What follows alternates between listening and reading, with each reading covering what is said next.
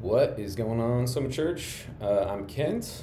I'm one of the pastors here at Soma, and it's cool to be with you in this way. Uh, I'm going to read our scripture, which is John 15, 9 through 17, uh, and then I'll pray, uh, and then we'll we'll jump in. So let's do that.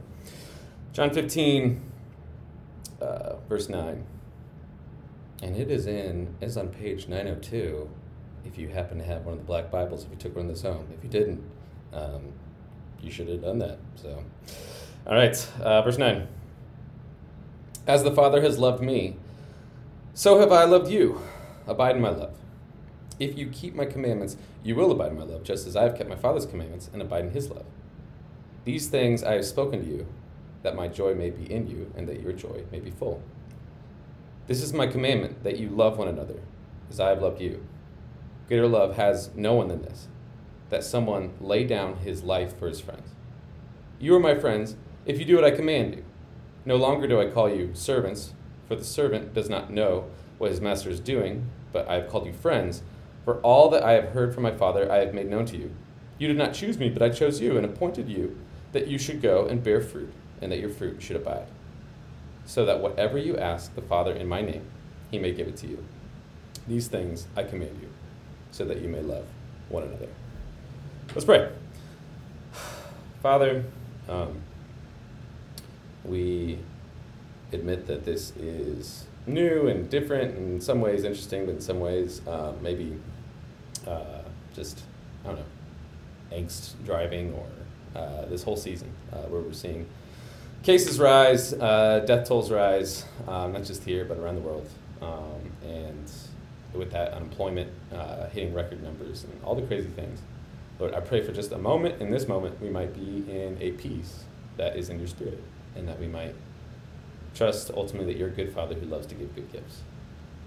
And that even in the midst of coronavirus outbreak, economic downturns, um, whatever's going on, that you are God you're sovereign, working all things out for those who are called according to your purpose.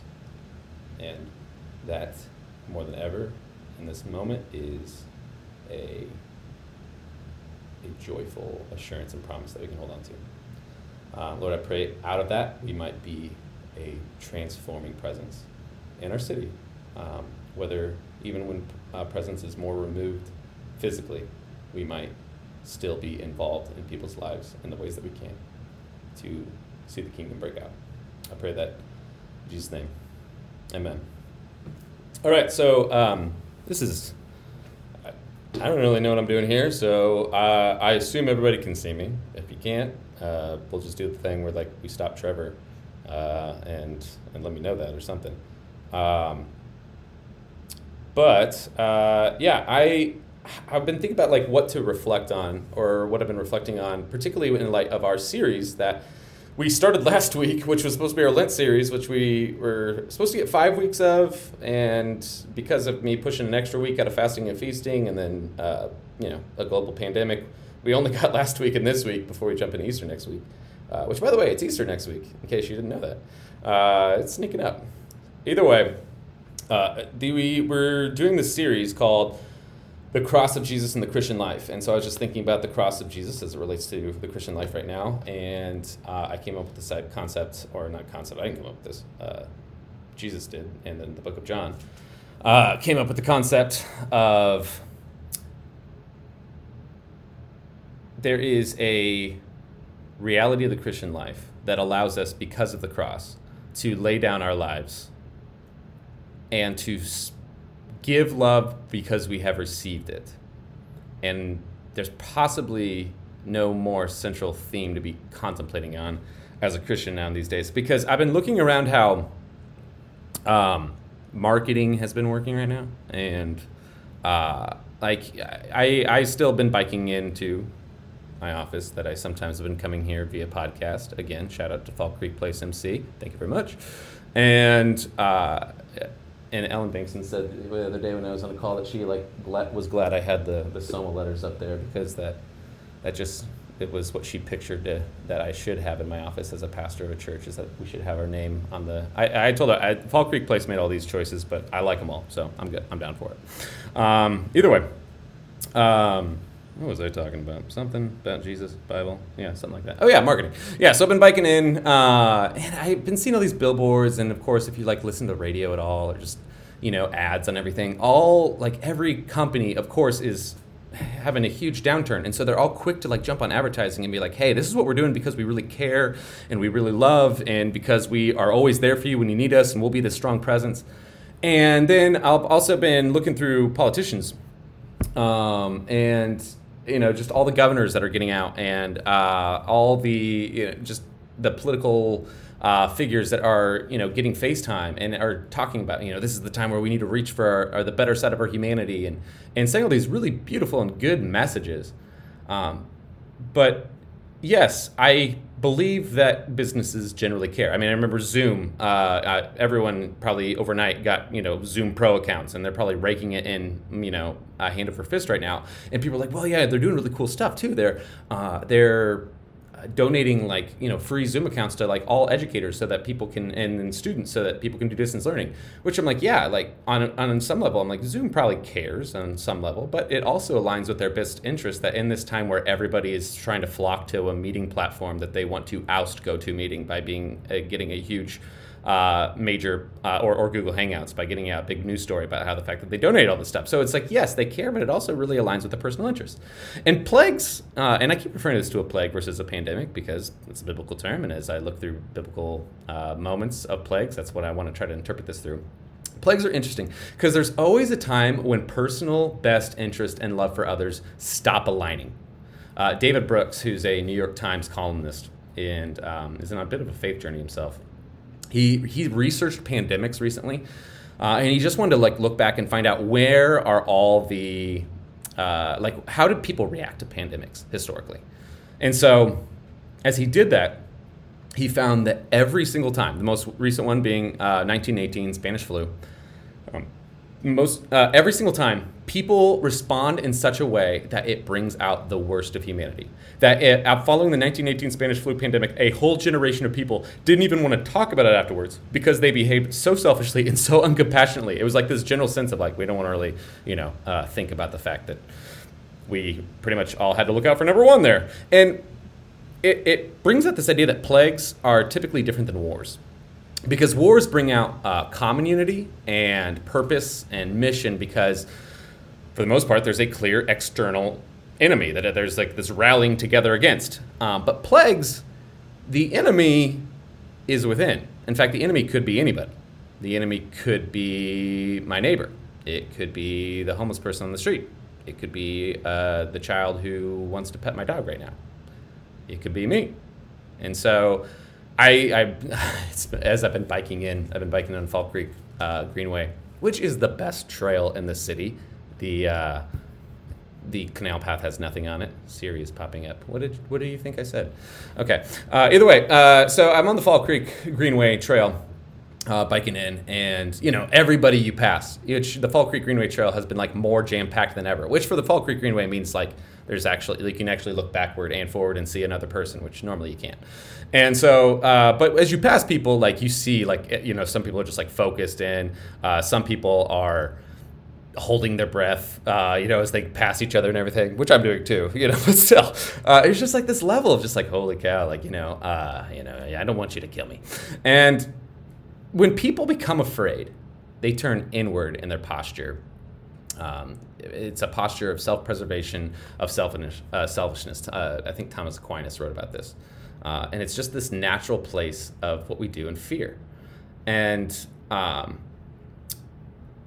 it's interesting thinking about as a whole the reason i think i'm so cynical about marketers and politicians and all these people right now that are coming out and, and giving these beautiful messages about humanity and about their love for humanity and their love for our society and all those things. Again it's like it's true yes but it also aligns with their with their best interest.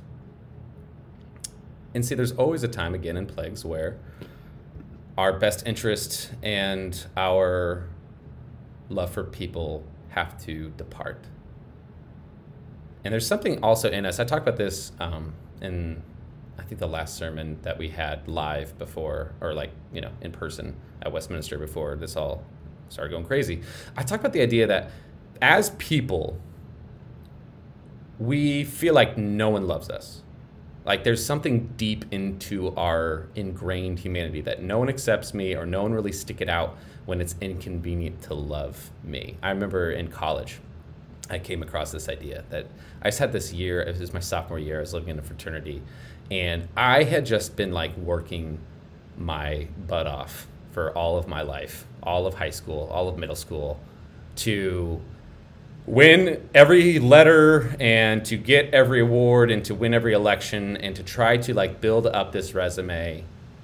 And I got to college and the most freaky thing was is like all that was gone. Now I would move from West Nebraska to Indianapolis and I'm at Butler and nobody knows me and some people know each other, but like I have to like start from zero. And so I do the same thing. I start working hard. I become freshman class vice president and I become um, I get involved in the acapella group, the, the all male acapella group, and I get involved in the fraternity that I, I deemed as like, oh yeah, that's the one, that's the one. And all of a sudden, I hit sophomore year, and I'd done everything again, and I'd gotten to the top, and then I just realized I don't, I don't know if I stopped working so hard, how many people would actually like me, how many people would still love me, like. Yes, people like me, but I'm a very convenient person to know. I'm a very convenient person to like. I have power. I have um, you know, I can be beneficial. But if I stop doing all that, what would people think? And so I remember like my sophomore year, I grew my hair out long, I grew my beard out long. I just like kind of like quit everything, or at least quit trying in everything, and started just being intentionally rude and whatnot, and just be like, I, I remember saying in my head, I want to become an inconvenient person to know, an inconvenient friend, and see who still sticks around. And the reality is, is I didn't really feel like anybody did. Um, outside of Sharon, who I was dating at the time. Uh, shout out. She always says when I say this story, she's like, "You neglect the fact that we dated through that time and that I did not break up with you," which she probably should have. Either way, um, it all worked out. Uh, so yeah. I, I bring all that up, and you're like, okay, there's a couple disparate things. You know, how do these make sense, Ken? Bring them together. Stitch this all together. Okay, I will. There's all we know about how people change is a couple things. Uh, one thing we know, habit is a big deal. Uh, like forming a habit is just a huge way to like change, you know, brain neuroscience or neurochemistry and, sh- and make new pathways and destroy old pathways. That's a huge deal. But the other thing, at least one of the other big things that comes to mind, is we know in order for people to change, they have to feel accepted and loved for who they are, even their inconvenient parts at cost to others. Uh, Fred Rogers, who's Mr. Rogers, um, who I just have been the more movies and documentaries and books that have been coming out from him, I'm just like enamored with the Christ likeness of Fred Rogers. Um, and he had a phrase he's known for saying. Actually, there's two versions of this phrase. Uh, he's known for asking. One is who loved you into being, and the other one is who loved you into loving. And in his book, he wrote about this concept. He said, Deep within us, no matter who we are, there lives a feeling of wanting to be lovable, of wanting to be the kind of person that others like to be with. And the greatest thing we can do is to let people know that they are loved and capable of loving. Or later in the book, he says, Love isn't a state of perfect caring, it's an active noun, like struggle. To love someone is to strive to accept that person exactly the way he or she is, right here and now. And then last, he says, When we love a person, we accept him or her exactly as is, the lovely with the unlovely, lovely, the strong along with the fearful, the true mixed in with the facade. And of course, the only way we can do that is by accepting ourselves that way as well. I'm doing uh, some marriage counseling right now, uh, Sharon and I, and this is the concept we keep hitting over and over again of like that's the beauty of marriage. The beauty of marriage is not the first, you know, most of even the first 10 years. Uh, the beauty of marriage is when you all of a sudden get to that point where all the muscles of I can put up with your crap give out, and uh, I can uh, do these things, these responses, because I know that they will get a positive thing, and all those muscles just eventually give out. And then you have to look at each other and decide, well, I love you, knowing all the bad and knowing how much it inconvenience uh, inconveniences me. And well, I still love you? And then when you choose to love each other both in that moment, and then you choose, and then it's not only like you choosing to love them, it's you realizing I am completely unlovable. like I am, uh, over the first decade, you figure out like uh, the the cost benefit analysis of loving me is way on the cost side of things. I yeah, I have a little benefit, but ultimately, if you break it all down, I'm fairly uh, re- reprehensible as a human being. And and then when your spouse sees all that and then decides to participate in that struggle of loving you actively and doing the things at great cost to themselves to actually show you that you're still accepted, that they still care about you. That's that's what marriage is all about. That's what makes it so beautiful. I was telling uh, Jess and Jax this, uh, or I was texting with them when their uh, whole wedding, you know, turned into just a closed ceremony at their at their house with the pastor. I texted, uh, I forget Jessica or Jax or both, and I just said like, hey, like I know this sucks, and I know this isn't the way that you thought it was going to be, but the truth is, is this whole thing about marriage is about so much more than today, and everybody says they believe that, but you forever kind of get to live in the reality of, yeah, the wedding day was not the most important day of our of our marriage, because it's not. And so this brings me all back to um, John 15, 9 through 17, of which Jesus talks about, hey greater love has nobody than this, than someone would lay down their life for a friend. In Romans, it talks about that, you know, who has greater love than Christ, that he laid down his uh, life not just for a good person, but for an enemy. And I've been thinking about that in the midst of seeing all the billboards. Hey, we really uh, love this community. We love you. We are all here for you. Uh, you know, we're reaching for our better selves. And when all of that potentially goes away, when there's like real cost to loving one another, and all of the facade of yes, we love you, we love you because uh, it gives people positive feelings about our company or about my my future political aspirations or whatever. And when all that goes away, and it's truly inconvenient to love other people, that's when the church has to be the church.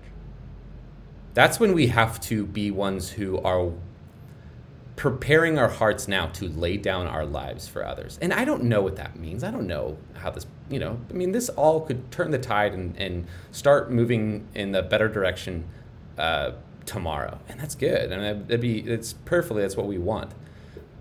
I'm just saying, I keep reflecting on this time and I keep trying to think, like, man, as I'm passing people on the street, how can I, even in that moment, as I'm trying to like look for people to text, how can I look for ways to show, hey, I love you, I accept you, not in a way that's stupid and foolish. This is not a call to be like, you know, neglect social distancing and all that. This is not, this is not what this is about. It's just a point that, I mean, I heard someone talk about it at NPR. Maybe we social distancing is the wrong word. I mean, it's physical distancing, but socially, we need to be in each other's lives through text, through calls, through through encouragement, through thinking of one another, through you know waving at the on the trail and not just holding your breath, and and through doing ways to to truly love one another. And then yes, maybe there does come a time where the church it's going to come at a small or great cost to us. I don't know. Uh, again, it's much less the point of where this is going, and much more the point of how I'm trying to position my heart to to continue to just to think about people and not look at everyone as man the potential enemy lies within you. But rather we're all broken and cursed in this moment in the fall. And yes there's safety precautions to take and wise ways to interact. But then there's also ways to to figure out what it looks like today in this moment to wisely lay down my life for another. And then maybe in a future moment to unwisely lay down my life for another uh, a member I was texting with of our church texted this, uh, just what she was doing. She didn't, you know, do this to like get a pat on the back because she didn't know I was going to read this. Um, but I just thought this was beautiful. Uh, this is part of her text. She said, "I help an elderly lady from her old church that uh, with weekly shopping and running her trash out and getting her mail. It is a disaster, and we realize how fortunate we are uh, for a warm home and healthy bodies, and know that our city is full of those with mental illness, lack of resources, and physically uh, not well. Praying that God gives us abilities that we can tangibly make a difference for those in less less fortunate circumstances. And then she commenting on another part of my text. She says, I cannot even imagine juggling four kids under six. Which, by the way, having four kids right now is, I said this earlier, it's a big advantage. You got a self contained quarantine community. All you people with one or two kids, I don't know what you're doing. Either way, uh, she's like, cannot imagine uh, juggling four uh, kids under six. I had a dear friend who had three kids under five and had sprained both her ankles, and I had only my oldest at the time and really tried to help her in tangible ways. Unfortunately, with social distancing, our focus on helping others has to be through material items and maybe our words, which can be very powerful.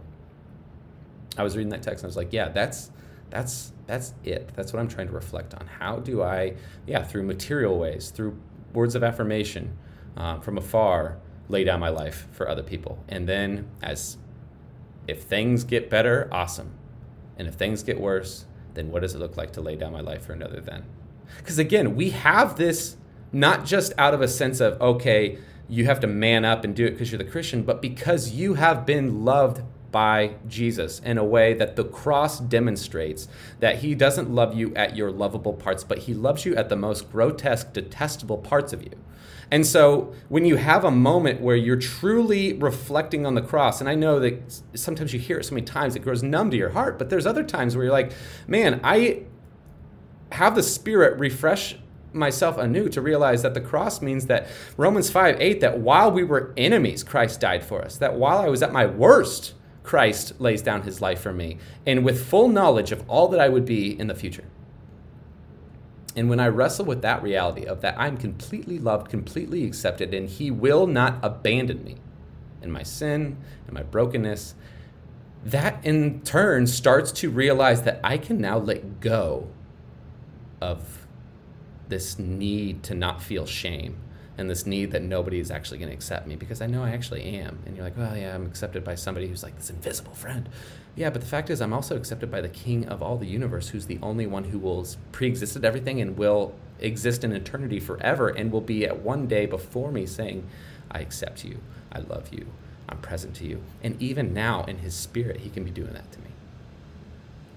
And then when I actually experience that, when I have that, when I possess that, and I can give that, then yeah, I still practice wise practices for what the days are, but I'm always at a place where I'm looking at people and saying, You're not the enemy. I don't have to freak out and, and go for mine. Worst case scenario. Me and my whole family died and we go before the king. Which, you know, first part's bad, but yeah, I don't, I'm encouraged by it ultimately. So, again, I want to keep pressing into this idea uh, during this time of what does it look like to be the church, to stop going to church and start being the church. Um, I just think it's this is a really invigorating opportunity for the church, and plagues and persecution have kind of been our thing since like the beginning of the church. So we join a long list of the church of the Hall of Fame of Saints who have participated in things that get really ugly. And who knows whether this gets there or not. Um, this has always been a time for the church to not go to church, but to be the church. Let me pray. Father God, I pray for you to give us in your spirit an opportunity to reflect on the reality of your cross and the fact that you died for us, not in our beautiful moments um, and not in our moments of being convenient to know and like and to be a friend, but while we we're enemies, you died for us. Um, Lord, let that be something that then moves in us to create the kingdom in us and then flow out of us to the image of God around us. In Jesus' name, amen.